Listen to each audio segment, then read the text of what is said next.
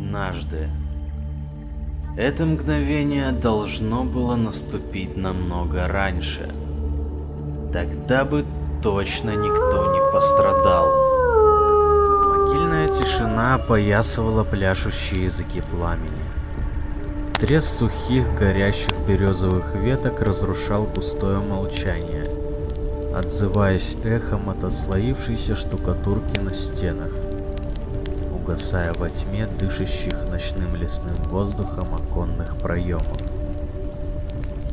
На усланном кирпичными осколками и мусором полу засыхала кровь, еще недавно стекавшая по ножке старого деревянного стула.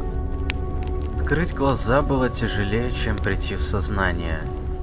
Опухшее от ударов лицо горело адским огнем, а простреленной и после перевязанной веревкой ноги будто и вовсе не было.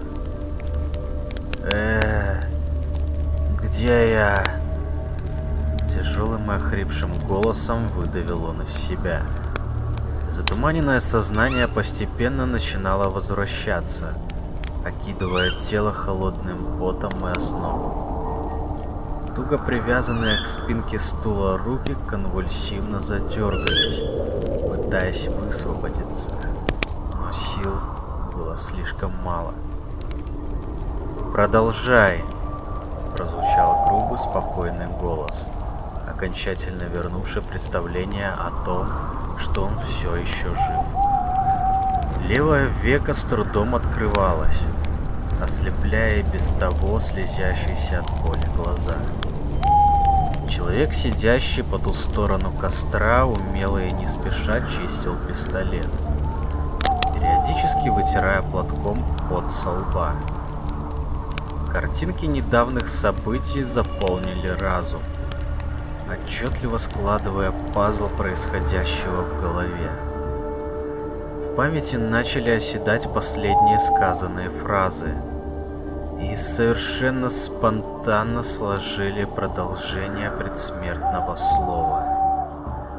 Уходя, отхаркиваясь кровью, он закашлял, не спеша продолжая оборвавшийся после потери сознания рассказ. Уходя, я предложил ей остаться в моей жизни. Она молчала. Я стоял на коленях, она молчала. И даже когда приставил ей дуло пистолета к виску, она не подала и звука. Лишь нежный смертельный стон после выстрела отпечатался у меня в голове.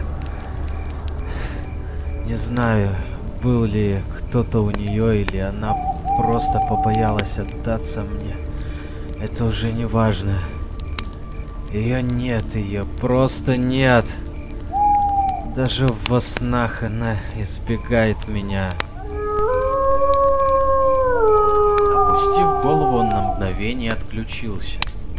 И за эти секунды погрузился в бесконечный мир воспоминаний, где ее рука постоянно лежала в его руке, а куртка, пропитанная дешевым парфюмом, согревала ее плечи заставляя искренне улыбаться, сверкая ямочками на щеках.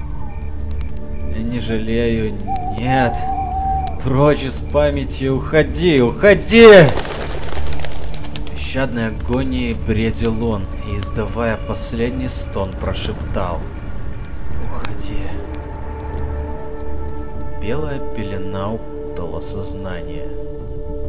Не было ни боли, ни страха, каких-либо чувств. Пустота, легкость, свобода. Острый шум растворялся в небытие.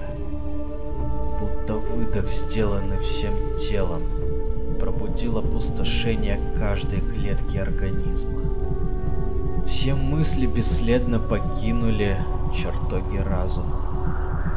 Пустота, белая, воздушная, Теплая пустота. Разряд!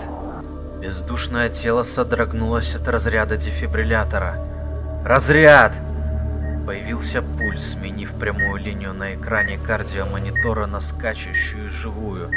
Резко открыв глаза, голова рефлекторно повернула в сторону, прячась от ослепляющего света хирургической лампы.